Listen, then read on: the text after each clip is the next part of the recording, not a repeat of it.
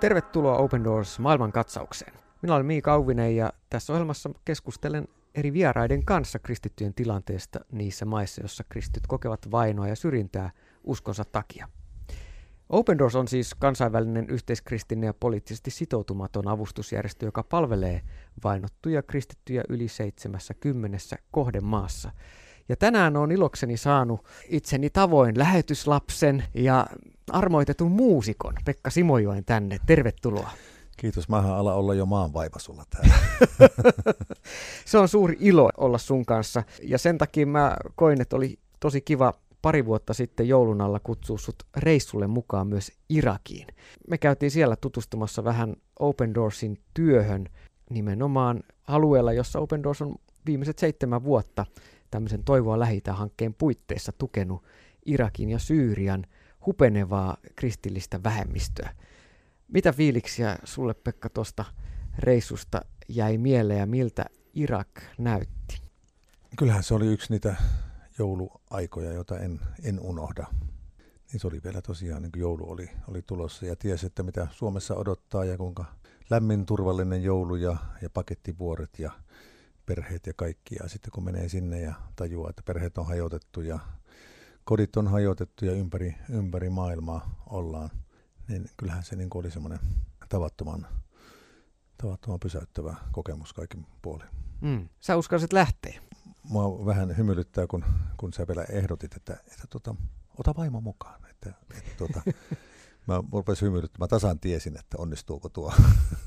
Mutta kyllä se vaimo antoi sanoa, että mene, jos sinun täytyy mennä, mutta tule ehjänä takaisin. Mm. Että tota, kyllähän se kävi toki mielessä, että harvoin sitä niin kuin lentokoneeseen istunut niin jotenkin vähän niin kuin huteralla tun, tunnelma. Tämähän oli sitä, mitä telkkarissa tulee joka päivä ja taas räjähti jossakin. Ja, mm. ja kyllähän siellä sitten, kun käytiin siellä rajalla, ja niin seuraavana päivänä kuultiin, että Turkin tykistö oli ampunut sille alueelle, niin kyllä se nyt pikkasen pisti nielemään. Ja, ja siellä ne ihmiset sitten siellä ne sitten asuvat arkeaan, niin, niin oli se semmoinen pysäyttävä, pysäyttävä kokemus. Mm.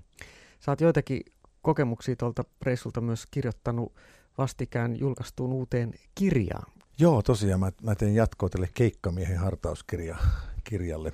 Mulla oli ajatus, että mä tein se myöhemmin, mutta kun tuli tämä korona, niin minä ajattelin, että käytetään aika hyväksi ja kirjoitetaan. Ja sitten vahingossa kävikin niin, että siinä oli ihan kokonainen kokonainen kirja saatiin aikaiseksi. Ja Irakista, niin siinä on, on aika monta lukua. Tota, esimerkiksi yhden luvun annoin isä Jussufille. Mm. Muistatko, oltiin isä Jussufin Kyllä. vieraana. Ja jotenkin mä vein siinä, siinä lukijan siihen yhteen päivään vuonna 2014. Isä Jussuf oli aloittamassa, valmistautumassa messuun. Hän oli katolinen pappi kun hänen luokseen tultiin ja, ja, ja tuota, huudettiin, että tuolla on satoja ihmisiä portin takana, jotka haluaa sisään. Mitä me tehdään? Isä Jussuf juoksee sinne katsomaan ja tajuaa, että nämä on niitä Mosulista ajettuja. Mm. Ja mitä ne ihmiset muuta osaa tehdä, kun menee kirkon portille kolkut. Ja hän kertoo, että hän ensin rukoili, sitten siellä heillä on pihalla semmoinen niin kuin vanha Marian patsas. Hän meni sinne patsaan juurelle, poltti tupakan ja sitten hän päätti, että, että tuota, nyt hän tietää mitä tehdään. Ja avattiin portit ja kirkko tyhjennettiin, penkit pois ja ihmiset sai päästä nukkumaan sinne ja saivat katon päänsä päälle. Ja sitten pihalla pidettiin yhteinen messu ja, ja sitten ruvettiin järkkäämään ruokaa. Ja tämä oli selkeästikin isä Jussufin elämän niin kuin semmoinen muuttava päivä. Kyllä. Sitten jäi vielä mieleen siellä, ennen kuin lähettiin, niin käytiin siellä hänen toimistossa ja kiinnitti huomiota, että siellä seinällä oli kaksi semmoista kuvaa jotakin hänen kollegoitaan, paljon semmoisia nuoria pappeja. Ja mä kysyin, että keitä se on. Hän sanoi, että siinä oli minun kaksi ystävääni. He olivat pitämässä messua Bagdadissa pari vuotta sitten, kun tuli itsemurhapommittaja ja, ja tota, sieltä ei monta, moni selvinnyt hengissä. Hänen, hänen ystävänsä molemmat kuolivat siinä, siinä terrori-iskussa. Ja, ja hän, hänellä on, oli siellä siitä kirkosta hänen ystäviensä kynttilät palamassa. Mm. Joo, se oli vaikuttava. Kynttilän jalat oli siellä alttarilla Joo. tuotu sieltä Bagdadilaisesta kirkosta ja mäkin ihmettelin, mitä tahroja siinä on. Ja ne oli hmm. näiden hänen opiskelukavereidensa, pastorikollegojen ää, verta. Joo. ei sitä kovin usein tule nähty marttyyrien verta, mutta mulle jäi mieleen jotenkin, mitä se isä Jusuf sanoi, että meillä Irakissa kristit on elänyt 2000 vuotta vainottuina. Mm. Ja jotenkin se ajatus siitä, että, että se, on, se on kirkon normaali tila. Mm. Se pisti miettimään ja oli pakko niin kuin miettiä, että eletäänkö me jollain epänormaalissa tilassa. Mm. Ja ainakin tuntuu, kun kuuntelee näitä meidän kirkollisia puheenaiheita, niin toteaa, että niin, ehkä meidän pitäisi kaikkia mennä sinne. Jotenkin puheenaiheetkin olisi niin kuin tärkeämpiä, mm. oleellisimmista asioista. Mm. Jollain tavalla siellä kyllä tosiaan tuntuu, että palas, palas ytimen äärelle ja pelkästään se, että on kristitty, niin se on juttu. Nämä ihmiset, jotka Mosulista pakeni sinne isä Aramin kirkon portin taakse, ne oli niitä kristittyjä, jotka Irakin yhdestä suurimmasta kristillisestä kaupungista ja Niiniven tasangon seudulta oli lähtenyt pakoon kristittyinä ja heille ei ollut käytännössä oikein paikkaa minne mennä. Ja Isiksen vyöryn alta valtava joukko irakilaisia on todella painunut ympäri maailmaa. Valtaosa kristityistä myös on maasta jo lähtenyt. 220 000 kristittyä enää jäljellä. Ja, ja sen takia tämä Open Doorsin mm. seitsemän vuoden Toivoa lähitään hanke käynnistyi, jotta tämä kristillinen väestön osa voisi edelleen asua omassa maassaan, jossa ihan jo 2000 vuotta kristillinen kirkko on ollut läsnä. Joo, kyllä. Siellä oli aika hieno huomata myöskin, että oli niitä kristittyjä, jotka kuuluu näihin perinteisiin kirkkokuntiin, mutta sitten on myös näitä muslimitaustaisia kristittyjä, joilla todellisuus on taas erilainen. Mitä sulle aukeni tästä niin kuin kristittyjen ja sitten muslimitaustaisten kristittyjen elämän todellisuudesta? Miten se eroaa toisistaan? Niin, se on ehkä vielä sitten jotenkin vaikeampi tilanne heillä. Että siellä oli tämmöinen kaveri, joka oli, oli lukenut Korania ja, ja elämä oli tyhjää ja, ja sitten yritti sitten jollakin pilettämällä ja kaikella tämmöisellä sitten unohtaa arjen. Ja sitten löysi Jeesuksen ja elämä muuttui ja perusti pienen seurakunnan, oliko se Sulema, niin perhe hylkää. No kyllä isä ja veljet kävi häntä tapaamassa, eli kävi hakkaamassa hänet. Mutta, Nimenomaan pahoinpideltiin, kun kohdattiin, se oli ainoa kontakti. Joo, ja, tota, ja miehellä on sitten unelmaa viedä evankeliumi omalle kansalleen kurdeille. Ja kyllä tämä on ihan, ihan sama, niin kuin, niin kuin törmää monessa muussakin maassa samaan asiaan, että jollakin lailla, jos kuuluu johonkin vanhaan kristilliseen kirkkoon, se niin kuin hyväksytään ja siedetään. Mutta sitten se ajatus siitä, että etenkin, etenkin Etiopian muslimialueella, niin siellä mä törmäsin, törmäsin juuri tähän, tähän, että jos sä oot muslimi, niin se, se on niin kuin semmoinen tuplarikos sitten. Että mm. niillä on tosi vaikeaa. Mä tapasin Etiopiassa käydessä esimerkiksi nuoren miehen, joka se löysi Jeesuksen Koranista. Mm. Siellä on Isa. Kyllä. Ja hän yritti, yritti tota, se oli niin aika tärkeä, tärkeässä roolissa, hän luki sitä Isasta ja, ja tota, Isä on myös viimeisellä tuomiolla mukana ja, ja hän kysyi mulla hilta ja mulla sanoi, että ei tuommoisia saa ajatella. Ja tota, hän sitten jutteli asiasta kristityn ystävänsä kanssa ja sitten eräänä yönä Isa tuli hänen, hänen uneensa. Hän kriensi kertomaan sitä kristitylle ystäville. Kristitty ystävä oli nähnyt saman unen samana yönä. Mm, wow. Se oli ollut sitten semmoinen tosi iso juttu ja kaveri kääntyi kristityksi ja no se oli maalaisyhteisössä niin yhteisössä tosi kaamea rikos ja, ja, ja tota, isä aikoi tappaa. Äiti sai isää sen verran lau, niin kuin, niin kuin rauhoitettua, että annetaan pojalle vielä yöaikaa niin kuin, tehdä parannus. Palata islamiin. Niin, aamuyöstä hän lähti ja sanoi, että hän 12 tuntia juoksi. Isä pari tuntia myöhemmin tajusi, että poika on lähtenyt, otti aseen ja hevosen ja lähti perään. Mutta tota, hän on nyt, oliko se nyt sitten aika monta vuotta pakoilu, ei enää kotiinsa päässyt. Eli tavallaan tämmöisiä tarinoita Kyllä. oli siellä paljon. Me käytiin sitten siellä Kondarin kaupungissa, käytiin pienessä seurakunnassa, jossa kaikki jäsenet oli entisiä muslimia. Ja se oli, se oli jotenkin semmoinen jännä tilanne. Me tavattiin se pastori, joka hänkin oli entinen muslimi, ja hän, hän kutsui me, tulkaa katsoa meidän kirkkoa ja tota, että tulette yllättymään. No me sitten järjestettiin, että päästiin katsomaan. Sitten kun me astuttiin sisään, semmoinen joku kolmio, parikymmentä neliöä, pari tyynyä lattialla tai patjaa lattialla ja, ja, ja muovituoleja. Mä mietin, että mitä, mitä ihmettä tässä nyt sitten, kauhea läävä, että mitä tässä on kattomista. Mutta siellä oli niitä, niitä heidän seurakuntalaisiaan he esittäytyi ja me esittäydyttiin, he laulo ja me laulettiin ja yhdessä rukoiltiin ja sitten he kertoi omia todistus, todistuksia. Jäi mieleen yksikin semmoinen vähän vanhempi mies, joka kyynelet silmissä sanoi, että Jeesus muutti minun elämäni, minä rakastan häntä, mutta minä rakastan myös tyttäriä, niin rukoilkaa, että saisin joskus vielä nähdä. Mm. Ihan täydellisesti niin kuin poistettu suvusta. Ja.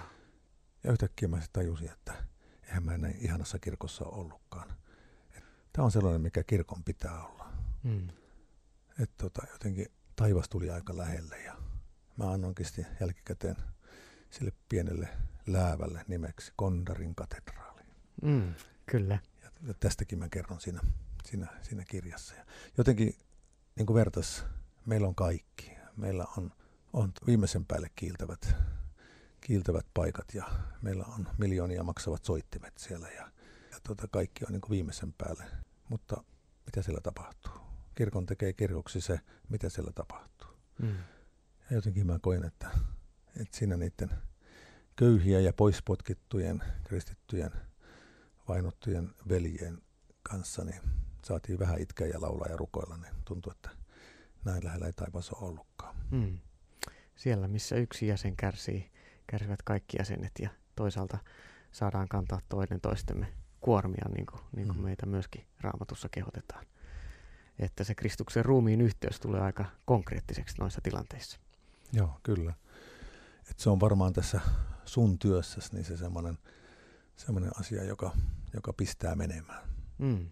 Kyllä se motivoi ja mä oon iloinut siitä, kuinka Open Doorsin työn äärellä, niin kyllä se avaa jotain ovia myös omaan ymmärrykseen ja sitä saa oppia valtavasti näiltä kristityiltä, jotka inhimillisesti elää vaikeimmissa olosuhteissa kuin itse, mutta käytännössä siellä monesti on oppilaana saappaissa ja kuulee, että no teillähän Suomessa vasta vaikeat on, jos teillä on kaikki raamatut saatavilla, voitte kokoontua yhteen milloin vaan, mutta raamattu ei lueta tai väkeä tulee vähän koolle. Hmm. Että, että teillähän on isot ongelmat. Näin muun muassa Keski-Aasiassa vasta vankilasta vapautunut pastori, jota oli kidutettu vankeudessa, niin tämä oli hänen toteamuksensa, kun hän kysyi sitten, että no mitä, mitä Suomessa tapahtuu, kun oli sitä ennen kysellyt ja hän oli kertonut tilanteesta siellä mm. siinä maassa, missä on hyvin heikko tilanne kristityille. Joo. Mulle on jäänyt mieleen, Turussa oli semmoinen iso tapahtuma, johon odotettiin äiti Teresaa. Mm. Mutta äiti Teresa ei silloin päässyt. Olisiko se ollut siinä 80-luvun lopussa. Mutta tot, hänestä oli tehty sitten video. Häntä oli haasteltu videolla ja mä muistan, kun mm. se video sitten näytettiin, en koko tapahtumasta voi sanoa, että mä en muista mitään muuta, mutta äiti Teresan haastattelun ja, ja erityisesti yhden kysymyksen. Häneltä kysyttiin lopuksi, että mitä me täällä lännessä voitaisiin tehdä sinun työsi auttamiseksi. Hmm. Se oli hetken hiljaa ja sitten se sanoi, että niin, sen te voisitte tehdä.